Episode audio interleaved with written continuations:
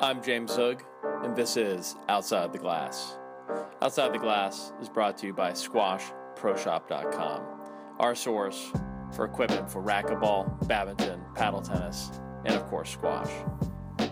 They carry a great selection of squash equipment from all the top manufacturers at the lowest prices. Rackets and shoes, balls and bags, goggles and grips. They've got it all, and they offer fast and free shipping on orders over $25. Best selection, prices, and service on the internet, visit squashproshop.com. So, this is our 25th episode of Outside the Glass. It's been an amazing couple of years. Uh, we've really had a wonderful time interviewing, talking with, having uh, really deep and, and, and, fascinating conversations with people all around the world. This uh, upcoming uh, episode here is another example of that. Mike Lewis left his job in Boston and headed out on the pro tour. It's a, a really neat story. Uh, when he uh, came back a couple years ago, he uh, started thinking about um, what he had done and um, created a whole movement around people who are contemplating changing careers, following their dreams. Uh, it's called When to Jump, and he's got a book out uh, called When to Jump. The book's got 44 different uh, essays from uh, lots of people uh, around the world uh, who have decided to, to jump and change careers. So enjoy. So we're here with Mike Lewis. on the outside of the glass, Mike, tell us about how you started playing squash. You were out in in California in Santa Barbara. Yep, exactly. My uh, my dad actually learned the game when he was on the naval base as a surgeon in Newport, Rhode Island. And I was born in New York and kind of, you know, can't really remember it. I was just a few years old. My dad would take me around to the courts. He he found squash, like I said, later in life, but always encouraged. And it wasn't until we moved a couple times and ended up in Santa Barbara, California, where I really fell in love with the sport. I was around 13 years old, and there was a handful of courts that we're probably the only squash courts within 100 miles or so of our of our town, or at least the only squash club officially, and uh, that's where it all started. And uh, Robert Graham Graham was your uh, was the pro there. Yep, Robert was the pro. He had been coaching and giving uh, lessons and running the squash program for you know adult players. There weren't really any other juniors. Uh, there was a couple here and there, but no no real program and nothing serious. Um, but along with Robert, there was uh, Debbie Brown, uh, who mm-hmm. would later become an, um, an age group champion, and Jason Jewell, an All American uh, at Princeton in '96, and a couple other top level players who, you know, really together kind of gave me a great um, uh, community and, and kind of home away from home, which I actually talk about in my book a bit, which is, you know, really what uh, I credit for having as an outlet and, and a guiding post for for getting better at squash. Right, right. When, uh, when you were a junior, were you traveling around the country to play junior tournaments? Uh, you know, some some uh, kids who live in the East Coast or the hotbed of, of squash in America, they you know have a lot of tournaments right at their fingertips. But uh, what was it like for you um, out in Southern California? Yeah, it was unique. I remember, uh, you know, and I should probably step back and say none of this would have ever been possible if it wasn't you know, for this support and unyielding enthusiasm and patience from my father. Um, we really were not, uh, at, you know, on the circuit, if you were to say, uh, in those terms, where the junior tournaments were. As you said, they were largely, you know, in the backyards of, of other juniors in Greenwich or outside Philly, in Boston, New York, etc. Um, I remember a lot of long trips and and really not a lot of wins for the first few years that I started. You know, I was quote unquote late to the game in uh, picking up the sport as I was, uh, you know, starting high school or you know wrapping up junior high, starting high school, and the closest tournaments I remember there was four or five of us in the San Francisco Bay Area junior tournament. You know, it's a far cry from the hundreds of entries today. Uh, I would go to the west, uh, to the Midwest, and and end up playing alongside my former teammate Nick Sisodia, we were two of four or five kids in the Midwestern Junior Championships, and I was going to these places uh, because they were the closest tournaments I could find, and we only had limited time and resources to go out and play. So it was uh, it was slim pickings in the beginning, and every so often I'd I'd go play the Princeton Juniors and get my butt kicked. yeah, it's not fun to travel all the way across the country when you're a kid and then you know have a quick match and be done. Exactly. I remember that was the hardest part was being at a tournament and feeling guilt. You know, I felt that my dad had sacrificed a lot of time and energy to get us out there, and I, and, and many of those early tournaments were not quote unquote successful. It was it was only after several years where I felt like it was starting to to come together. But uh, I really credit my dad for for being there for me as we started. Uh, and then you went to Dartmouth. So tell tell us about uh, being up in Hanover and, and playing the Big Green. Well, as you know, it was uh, a life changing experience being there as a student athlete. Uh, from a a purely individual, human, personal perspective, it was so enriching to be around such smart uh, classmates and interesting professors, and of course, being so isolated made it all the more intimate. There was there was literally nowhere to go, maybe the Connecticut River, but but not much further than that. and so everything was just so stimulating to me. Uh, challenging courses, really interesting people, and then of course the squash was phenomenal. Uh, it was my first team, truly team organized squash experience. So to have 10 beautiful courts and world class coaches and other juniors, you know, our former junior players around me, uh, I just treasured it. I couldn't couldn't get enough of it. So when you uh, uh, got there, John Power, uh, John John Senior, was the uh, was the coach there. Um, what was that like uh, working with him? Well, I had actually met John indirectly through his son Jonathan, who was, as, as everyone knows, I'm sure listening to the show, a world champion and, and a real legend. And he hosted his first camp ever in Hanover because his dad was the was the coach and had obviously access to the courts and the dorms, etc. And it was a three week program. I think it was the summer of my sophomore year, going into junior year. And I credit that program one with discovering Dartmouth, but two with getting to really see what the competition was like if I was to play at the next level. And got to meet John there, stayed in close touch. You know, really uh, felt like that was the beginning of, of, of a great relationship. And you know, John was there for the first few years when I when I got to Dartmouth, and you know, really a good guy and and a nice person and and hardworking, and uh, you know, he he to me was was a big you know part of the puzzle. I, I was you know felt very proud to get to go play for him. Right. Um, and then um, and then Hansi uh, came in for the last few years. Hansi Wiens. Yep. So uh, right before junior year, I believe uh, Hansi was well. Hansi had joined with me as the assistant. Uh, right. His first year was my first year, and then he became the head coach halfway through. Exactly. Right. Right.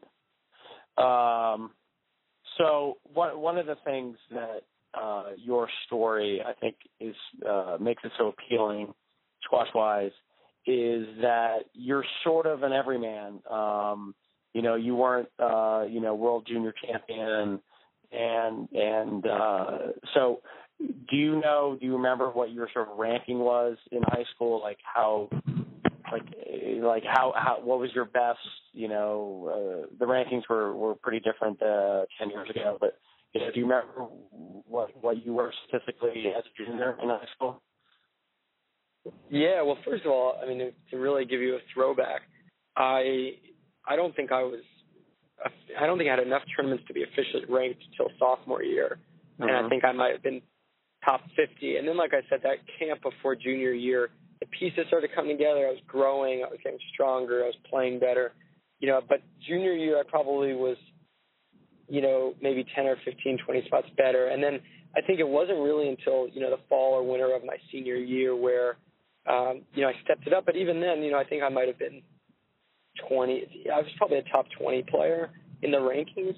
Right. And, and of my, of my peer group going to college in our recruiting class, I was probably yeah, I was at you know top certainly wasn't top five or or ten recruit, but maybe in the top twenty. You know, I I was you know I was in the in this you know top picks of Dartmouth, but certainly wasn't. Yeah, like you said, wasn't the junior champion, wasn't making quarterfinals, semifinals, finals of a lot of tournaments. In fact, I think the best tournament I ever had was one of my last ones, which was my nationals of senior year. I remember beating a couple guys who kind of you know were always better than me, and I think a couple heads turned, um, mostly just probably my own and my dad's. But I think that was the beginning where it felt like the pieces were really clicking, and ironically, it was at the end of my junior career. right, right. And then at Dartmouth, you you where, where did you sort of play each year, or where, you know how how high did you end up on the on the on the ladder? Well, I actually ended up in the same spot just about every year. I was play I played number 4. Uh, mm-hmm. Uh, my goal was to be in the top 10 as you know, the top 10 guys travel. I just thought that would be amazing. And I think I you know, surprised myself for sure and and perhaps surprised coach Power at the time and ended up in the you know, at the fourth spot and then you know, really fought hard just to, to hold on to it. Our team just got better and better each year. We brought in guys like Chris Hansen and Sisodia and others. And so I felt very proud just to hold on to kind of playing right around number four each year and, you know, and took great pride in being captain senior year. So, you know, that, that's a career that, you know, it's pretty good and, and, and, you know, you played on a, on a team, uh, that was in the top 10 in the country, uh, every year and, uh, you know, really solid uh, top program, but you know you weren't number one at you know the number one school in the country. So at some point you had to have a um, you know kind of a different vision. Like I'm going to turn pro, and I'm going to you know it's you know I you know what what what made you think okay you know I'm number four at Dartmouth, but I still I, I have some potential and and I have this sort of almost this need to to go out and and, and try the pro tour. So um, you mentioned this in your book, but what, what kind of clicked over for you? Like, what what made you think, okay, I'm to take it to the next level? Yeah, you know, I mean, I think that's actually where the book comes in. Is that I I felt as I graduated, I was still getting better. As I mentioned, I had a late start to the game, and so by the time I graduated in the spring of 2011, and then in the fall of 2011, moved to uh, to Boston and started playing at the University Club there. It was right next, literally next door to my office. I found that my game was still getting better from from my own ranking set at least.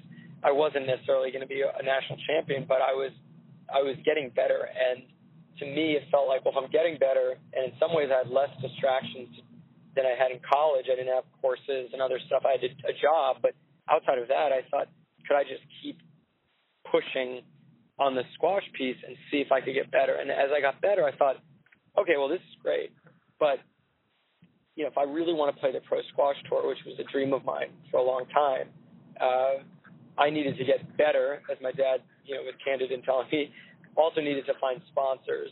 I needed to taste what the tour would be like, and I think psychologically, I didn't want to just give up a job I'd worked hard to get. I felt like why not put in some time and you know see if I could do both, be a, a venture capitalist during the day, I guess, and uh, and at night play the pro squash tour. Yeah, it's pretty it's pretty amazing. Um and I, I, I love the idea of being a late bloomer. Um, you know, picking up the game at thirteen, that's actually when I started playing as well. And, you know, uh yeah, it's sort of you know, there's there's never it's never too late to pick up the game and and pursue it and you know take it you know take it as far as it'll take you. Oh, totally. You you mentioned in the book about uh being in um uh Bucharest uh, in Romania, and and uh, and so tell tell us a little what happened with that. This, this was when you were in college. Yeah, so it was my junior year, and at that point I was loving squash and I was loving how global the sport was. And for fun, I would keep a spreadsheet of all the people I knew in different places. And the list ended up getting pretty long. And by junior year, I had an internship, like a work exchange in Zurich, Switzerland. But what I said was, okay, why don't I just bet on myself to use squash as this compass and spend, I think it was two, two weeks, maybe 10 days, two weeks, traveling on my own just with my racket. Hmm. And I would have a, a very loose set of goals of what I'd accomplish or where I was going. But I, at that point, I had interned in Beijing the year before. I had found squash work there. I played in Singapore and Hong Kong. It felt like why not just see what what could happen. And a funny story actually that came from this, which uh, which I mentioned in the book too, is uh, it was never supposed to be Bucharest. That was never on the list. But I met a couple of Kiwis who it was my first night, and I'll never forget. I was eating a huge piece of schnitzel, schnitzel and having a beer. And it was my first night in Vienna at a hostel, and I kind of thought, what the heck am I doing here? Uh, I have no real plans. I'm on my own. And then next to me pulls up a couple uh, very friendly Kiwis who were teachers traveling to see their friend and um, and classmate or something like that, or, or a fellow teacher who lives in Romania, and it was their spring break, and they were going to do it. They invited me to come along. I said, sure. So we ended up traveling together, and I played a bit while I was on the tour in different places, or while I was on the the trains in different places in Prague and other spots like that, and then ended up finding myself in Bucharest with these, you know, now friends uh, who really said, you know, okay, well, we're going to go see our friend um, to visit with him, but if you'd like to look around for squash courts, go for it. So I went and searched for courts, and in the basement of, you know, a hotel gym, found two of probably the only courts in Bucharest, Romania, and ended up getting asked to play with two guys who were finishing up a couple of games, and ended up beating one of the guys, and then the other guy, and then the club owner was watching, and he said, "Well, why don't you stay here, live in Romania for a bit? We'll teach you the world of Eastern Europe and our lifestyle here, and in return, you can show us what it is to be uh, a squash player and coach us. And at that time, I thought, holy crap, this is exactly what I always wanted. Hmm. Hmm. The adventure would be like, I mean, when I was 14, getting into squash in Santa Barbara, we hosted a young and rising talent who is still performing well, which is crazy to me, uh, Shawn Delierre from Canada. And he was, I think, 19 or something, and I was 14, and we hosted him, and I just remember hearing stories like like that, you know, mm. him being in random places in the world playing squash, and I always, you know, set my sights on doing it. And here was a guy, you know, I was 21, 20, 21 years old, and someone was giving me that offer, and I ultimately, you know, said no because I needed to get better and finish college and things like that. But it really sparked that voice inside of me. Yeah, it's amazing the serendipity of travel and and how that can cross over with squash and and you know meeting people and um you know not only getting exercise uh, but you know the the friendships that you can form because of the uh, the commonality of, of, of both one and medium. Oh, totally. I think there's a huge thing that people get scared about, which is this unknown when they travel or start a new job or whatever it may be. But for me, it was like, what a great opportunity to bump into a lot of cool people and have this adventure. It was still scary, but it was worth doing it because I knew yeah. things would come out of it that I could never expect. And one of them was going to Bucharest for me. Right, right. Uh, and and so uh, couple years later, you um, uh, you know you have this dream, and you make the jump, and you you quit your job, and and and you go uh, out on the on the PSA World Tour uh, full time. Um, tell me uh, a little bit about that first tournament. You know what I we, we did an article about you a couple years ago. This amazing math, uh, you know, 18 months and 47 countries, and you went all around the world. Um, and uh, tell, tell us about the first uh, the first tournaments were in, in New Zealand um, when you were you know headed out full time. Yeah, well, the the piece you all did, I think, certainly captured it really well. It was it was very memorable uh, doing that with you all right when I was coming off the tour. But to back up, the first match I played in was I think I landed on like a Friday, and I got picked up by Glenn Wilson, uh, who some of you may know the name, yep. former assistant coach at Dartmouth College, now the the, the New Zealand men's national team uh, and women's national team coach. And Glenn took me in, fed me. You know, he, he he walked me through kind of the tournaments coming up, and then I was on my way. And I think the next day or two days later, I played in a local club match as the the pro position for a team. It was a club in Round Oak, I think I want to say, but he was, it was a club in, in Auckland, and mm-hmm. they they had a spot to have a pro player. So here I was, like 48 hours ago, I was, you know, I was in finance and working a desk job, and now I was a pro player for this like you know, this local club, and I mean, the poor guys, they probably thought they were getting, you know, on or Rami or you know, and then I show up. uh, so that was interesting. But I remember they had me go against um, the number one player from Qatar, who is now you know a top 50 player, and at the time was 75. And it, it was like a reintroduction of squash. I just remember thinking, please let this not look too embarrassing. You know, it's the only hope. Uh, it was really, really. It was Abdul Al Tamimi, and yeah. I, you know, he certainly doesn't remember the match, but I just remember thinking, don't make this too embarrassing. And uh, and I think I, you know, I think I maybe succeeded there. And then I think a week later, I played my first tournament, and I actually won my first match, which was completely surreal. Wow. Yeah, I mean, you must have felt a little nervous uh, when you finally started, and, and, and you it sounds like you kind of got thrown in right into the deep end.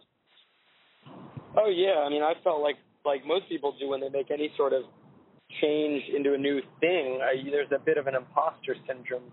What mm. I mean by that is, it was like, well, who am I to be taking this pro spot? And someone's going to say, you know, to someone to tip me off to say this guy's an imposter. You know, at some point it's going to be the whole ruse is going to be up. Right. But it, never, never did, and and off you were.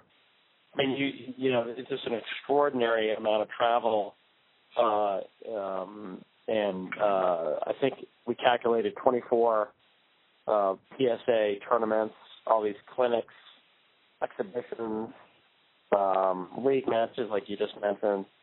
Um, so, tell tell us some of the uh, some of the highlights and the lowlights of. Uh, of, of all, all that travel. I mean, you went to every continent and and and really, uh, you know, played uh, played everywhere. So, um, what were some of the highlights, um, squash wise, you know, related to the squash at least? Well, I think one of them would have to be when I was in my first month while in New Zealand. I met a a, um, a woman while asking for directions whose father is now actually in my book. You know, that's not a small world and the father is a former aquarium director for the United Kingdom, and he had a friend who lived, you know, he worked that worked for him in Dubai because he used to set up the aquarium in Dubai. And then lo and behold, I got into the Dubai tournament, which was the Dubai Cup, and it was a 25k tournament. I ended up showing up the night before it started and stayed on this guy's couch. This friend of father of the woman I met in, in New Zealand, he barely knew who I was. I remember waking up, and it was um, a very, it was a neighborhood with co- massive compounds, and it was it was entirely Filipino. It was a large Filipino immigrant community, and then I woke up on his couch, and I remember his wife was making breakfast, like a traditional uh, Filipino stew with fish and all these other things, and I was trying to explain why I was there, and she just smiled and she said, "It's okay. Uh, you know, my husband woke me up last night when he picked you up and came back to the you know apartment because I think I got in at three in the morning, and the the husband said, you know, this is Mike. He's on the couch, but it's okay. He's a friend of Juan's, and Juan was the person I met six months earlier, and I ended up that day having like a killer three game match that I won, and then winning in five the next day against an Egyptian teenager to qualify for the main draw of the Dubai Cup, which was just an incredible highlight for me. Wow. Wow. Wow. Yeah, it sounds like um, one of the things uh, that you kept on bouncing around and through friends of friends and, and kind of making your way. Um, I remember you told me that you only spent maybe one night in a hotel in you know these 47 countries and a year and a half. You were, you know, you were always staying with a friend of a friend. And uh, no, I think one time or maybe more, maybe a couple of nights, three nights, you you squashed. It was actually at, just at a squash club. Yeah. Oh yeah, so, I slept so, at a squash club uh, in sleeping at squash club. yeah, I got very good at sleeping in odd places. I slept in Barcelona in the airport. I slept in I want to make sure I get it, Serbia in a squash club in Belgrade, Serbia. I slept on a bench uh, outside of one of the courts. Uh, you know, it was a surreal way to live. And so, so you you didn't want to sleep inside the court. You felt like it'd be more comfortable just outside. That's a great question, Jim. I get that a lot. And uh, uh, the funny part about that is I there was a it was a restaurant slash bar outside of the court, and there was cushions on the lounge area, uh, kind of seating arrangement. So I, I used those and made a little fort for myself. the problem with that, though, if we're getting into the nitty gritty here, is that there was a some sort of fluorescent lit um, kind of beer sign, and then a, a fridge that you know they obviously don't expect people to be sleeping there, so it was it never went off. Right. It, uh, the lights were on the whole night, but that was the least of my concerns. Uh, what about in, in Brazil and Australia? You slept in the pub there as well, right? That's actually right. In Brazil, the office manager to the squad, the, the, my friend was the number one player in Brazil, Manuel Pereira, nicest guy in the world. He had three like outdoor courts. I mean, they're like classic outdoor squash courts, open aired, Mhm. stucco cement. It was just unbelievable. And next to one of them, there was a closed roof, and there was a, a squash office, and you could take a ladder up on one side of the, the, the room, and there was a loft. And so there was a, enough room for a bed, a tiny shower, and a toilet, and then that was it. So I lived I lived there for like I want to say a few weeks, at least a week. And I remember writing down everything I had with me because I was so happy. It was like the happiest I'd ever been. I mean, I wasn't the happiest, but I was just so content. And I had like 10 things with me. So there was something poetic there, I think. Um, from there, I ended up sleeping, maybe it was right before, right after. I think it was right after. Maybe right before. I slept in a town called Coffs Harbor. They had bunk beds put in for the pro squash players uh, in their squash center. So underneath the courts, there was, I believe, like a, an all-purpose room, and there was bunk beds, and we could sleep there. Uh, and that was life on tour. Yeah. Yeah. I mean, it, at the very top level, these guys are everybody's staying in hotels, and it's you know pretty nice. Um, but down uh, down where you were playing in the you know the 20k, 10k, 5k events, it's uh, it's definitely a different story. Yeah, it was. um If you could make it into through qualifying, you got you know the hotel usually, but otherwise you were on your own. No, no. Um, you played in some pretty uh, out of the way uh, places, you know, uh, countries that aren't um, well known for their squash, and uh, um, so uh, you played in Paraguay um, and uh, and throughout uh, South America. Um, any any stories from uh, uh, from there? Yes, I remember playing in Resistencia, which is in the northeast of Argentina, and on the way from there, the next tournament, which was in Asuncion, Paraguay, we took a bus, but was given basically a lot of trouble at the border, where they were told me that I needed some sort of, you know, it's like the classic. I've left Argentina. I'm not allowed in Paraguay. I don't have some visa, but if I pay a hundred bucks, somehow it'll all work out. right, right. And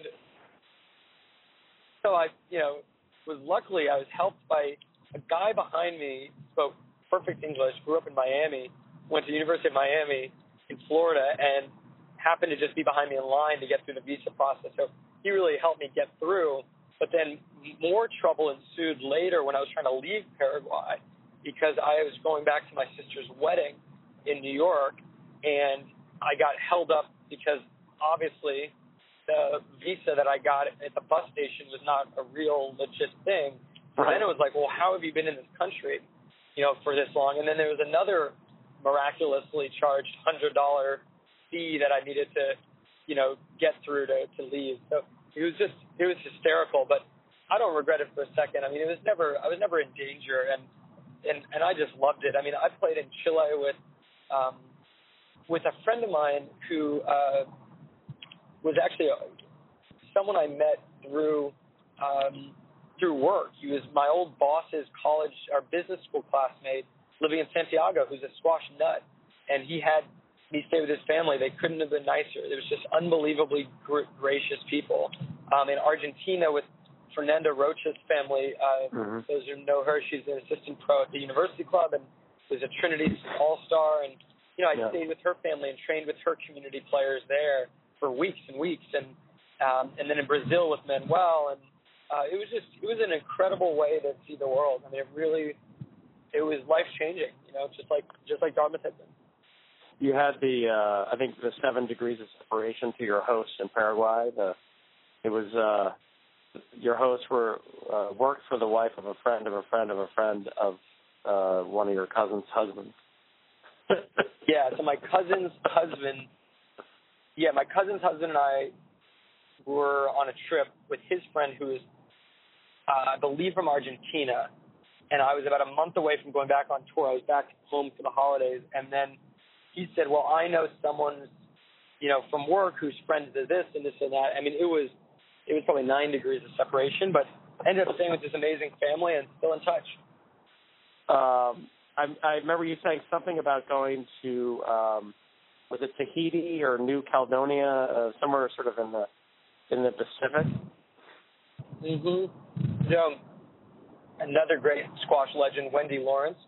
Uh, I ran into her about a week before I left the U.S. to move to New Zealand, and she had told me about how she played in Fiji, and I ended up looking up Fiji squash that night at work, and the Tahiti Squash Open came up, and I think it was the first or second year they'd done it. No one had ever been from America, and I just decided I would do it. I emailed the guy, and then like two weeks later, in between my pro tournaments, I went to Tahiti and played their national tournament. I mean, it was crazy. I mean, people were putting GoPros on the windows of the core, the back glass, like asking me for autographs. It was like it was really fun. I mean, it was a different world. And then and then later was in France about two months later and had to go back to Australia. And the French host I had was a French chef named Jacques, and his uh, cousin was visiting, so we had a birthday party for her because it was her birthday. And she lived in New Caledonia, which is like you know, if you get lost on the way going to Fiji, you get to New Caledonia, this island in the Pacific where there's a bunch of squash because it's a territory of France. Um, uh, Thierry Lincou, a bunch of other guys have been down there. It's awesome.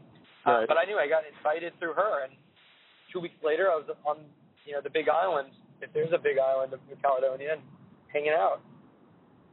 Wow, wow. You um, you spent some time in um, in uh, Morocco and also in Southern Africa, um, South Africa and Zambia and Zimbabwe. What was that like? Morocco is a different world for sure.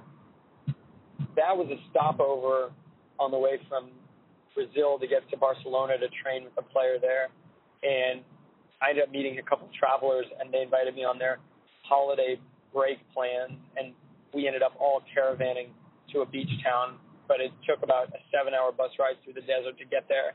Um, best food I've ever, I feel like I've ever had, maybe tied with Japan, and and just a different world. You know, I certainly, obviously, um, a lot of cultural differences and religious differences and all that, but but worth experiencing. And then Southern Africa was just paradise. It actually reminded me of Santa Barbara, where I grew up. You know, beautiful. I was in Cape Town. It was picturesque super scenic, very dramatic landscape, great people. I ended up staying there with them for a month with my sister. So, you know, really had an, an unbelievable experience there. Um, and uh, you played like seemingly in every possible country in Europe. Um, uh, some some countries that that uh, are off the beaten track squash wise. Um, the Baltic uh, countries and and so forth. So, uh, what are some of your memories of uh, of playing in Europe? Yeah, if you want to talk about off the beaten track, I don't know if anyone listening to this show has ever played in Moldova before me. uh, so I, uh, I, I, I diplomatically embraced the squash community of Moldova. Um, I played in Lithuania. I'm part Lithuanian. I ended up staying with an amazing couple. This is really funny, and there was only like 20 people playing Lithuania, and so the guy who runs the federation, he couldn't host me, but he's like, well, I'll ask around. And some guy named Doma said he could take me in. So I'm standing in this guy's kitchen, and I'm like same age as him. He hadn't said much, and I was, you know, used to not really being in places where English was, you know, speaking spoken fluently. So I'm like sign languaging out. I'm from California in the United States. I play squash. And then he's kind of watching and smiles a little bit as I explain and stays patiently, you know, nodding. And then I said, you know, where are you from? And he looks at me and he smiles and he says, well, I grew up in the States and went to Middlebury College. and I just lost it. And and the crazy story on that story is that he and his girlfriend had just gotten engaged, and a, we joked about how I could officiate the wedding because I had just officiated my sister's wedding. And about a year later, I came back and I officiated their wedding. Wow. Wow. Yeah, that's amazing. You played in Andorra? I did. I got into that tournament. It was, Andorra is this country in the border of, eh, kind of on the way to the Alps. It's a tax haven, a small, small country, and got into the tournament the night before it started, the morning before it started. Took the earliest flight to get to Barcelona, and then found a bus, and then a, like a mini bus to get all the way up to the mountains. And it was one of those things where the tournament organizers had a lot of resources. It was at a resort off season, so they they gave everyone kind of uh, you know a, a room or two basically overlooking the Alps. It was it was absolutely unbelievable. And mm. the first night I went to watch a paddle tennis game, and I brought a friend with me, and I introduced him to the person that I had met earlier in the day, and they are now living together in London. Three four years later, they're they are like madly in love. So I feel like I, you know a lot of things was just life happening, and me just going through it in these unique ways. Right, right. Yeah, in, in forming these friendships that uh, that last beyond the uh, the initial trip. Yeah, and I mean, I just heard from that guy's father today by email. I mean, it's just it says so much. I think about the squash community we live in a in this world where everyone is truly not that far from each other, and, and I think that's just so special that you you know you can make these dreams come true like people did for me. Yeah. Since um, you stepped off the tour um, uh, in uh, the beginning of 2016, so almost two years now. But you know, with the kind of deflating, you you had moved around so much. Um, you know, all these different countries, taking you know over a hundred airplane flights. Um, you know, all of a sudden you're not taking any flights, right? Like, w- w- did you have sort of a you know reentry uh, problem? Yeah, I mean, I think it was less. I think I was pretty tired of traveling by that point. I think I had done it. You know, I, I felt like I at some point it switched and I I was traveling just to travel. Mm-hmm. And then I think for me what you know what it was was just not knowing exactly what was next. It was really hard to come back in and reintegrate. You know, having had so many interesting life experiences, but now just being like, well, okay, am I just a normal person again? Do I have to push that stuff into a closet and pretend it didn't happen? It was very, very hard for me to think of that. You know, as as the next step where you know, I really had to form a new identity, but but it was hard. You know, I didn't know exactly know what I was going to get back into. I didn't know if I was going to, you know, apply for a job. Unfortunately, I had worked for a while, you know, before, but it was still very scary. Right, right. Yeah, you're trying to integrate, you know, who you were before you had it, had it out, and then who who you sort of became uh, in those uh, in those couple of years. Yeah, exactly. And I think ultimately what pushed me into starting when to jump was I didn't want to let go of all that adventure and excitement and, and learning that I had around my own pursuit of a passion. Right, right. Yeah, this is a way to kind of uh, combine it or, or stay in it. Um, so, um, when to jump? Um, the the you got a podcast, you've got the, the book uh, uh, um, coming out, and and um, all kinds of things how how is your squash game? How is your how's your squash life? Are you uh, you know able to play at all? Are you are you still uh, you know are you playing league? Like you know where where are you squash wise? Yeah, you know, in San Francisco, I'm probably less on it as I'd like to be, uh, just because it's there's not as much. You know, I'm still figuring out where squash can play a regular role in my life, but I still play. I play with Aisling Blake, who's uh, you know Irish uh, women's national champion. I play with um, you know Sam. I'm playing gonna play with Sam Gould, who's at Stanford and played the tour a bit. Charlie Johnson's out here, etc. Uh, Nick Talbot, you know, down at Stanford. But it's that you know that's been just more you know ad hoc than I'd probably want. When I'm in New York, where I've been for a bit, you know, for travel with work and everything, and obviously a lot of reasons to be out there, I play all the time. You know, I'm, I'm mm-hmm. always playing when I'm there, and and for me, it's great. So when I'm not playing squash, I'm usually training on doing some circuit and kind of what would be akin to off-season travel, uh, off-season workout stuff. And so I actually feel like when I do get on the court, I you know I've definitely dropped off from where I was playing at the best of my you know tour days, but I feel really good about you know that I'm in I'm in shape. I can cover the court well. You know the strokes are decently still there. You know it's still mm-hmm. it's gonna be a game I play the rest of my life. Are you thinking of playing tournaments, uh, you know, tournaments, other singles or doubles, or you have kind of plan squash wise? Yeah, I haven't played anything, any serious doubles yet. I know that everyone kind of clamors for that. I'll play with Buzz Doherty uh, in Brooklyn at the Heights Casino, which is a blast when when I'm over with them. Uh, and Buzz and Lizanne, you know, they're big squash folks, and that's great to get into it. But I haven't done it kind of regularly. Um, I think that's probably the next. You know, I'd like to play singles a bit more before going straight to dubs. Yeah, yeah. Um, well, I mean, you know, you started out, uh, uh, you got your ranking going, and and and you topped out at 119, which is, you know, I mean, extremely remarkable, right? A guy who started playing squash at 13, and you know, it's an amazing um, story. Uh, uh, not only where you played, but you know how you played, and and uh, um, you know, 119, like you you should still be playing.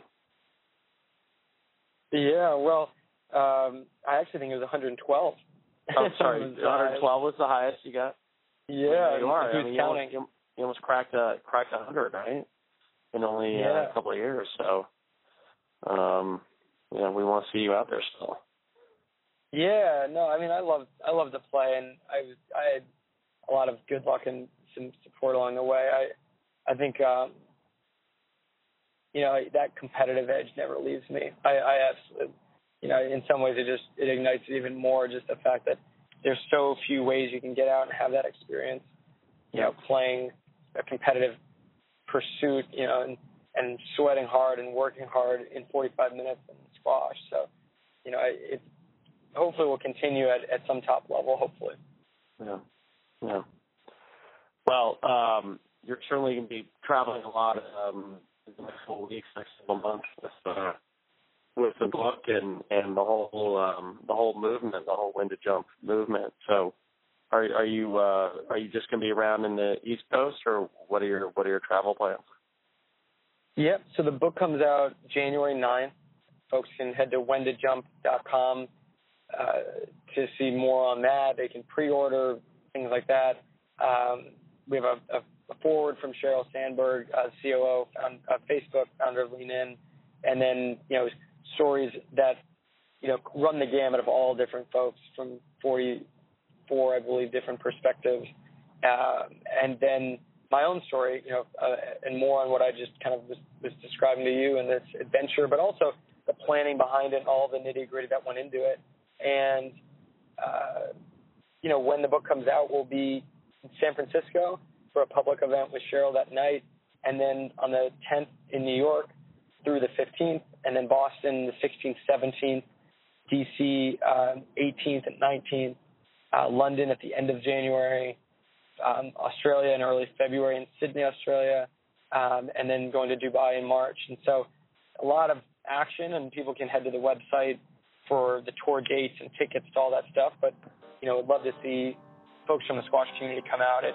it really is, you know, for me, a, a small tribute to the squash world and one that I'm very thankful to be able to do.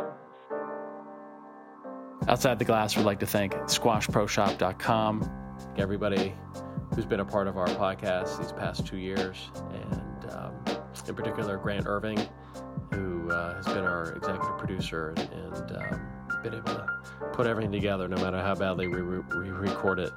Hope you uh, enjoyed this episode with Mike. Next month, we have a, a really interesting conversation with the, um, the world famous staff photographer of every magazine, uh, Steve Line.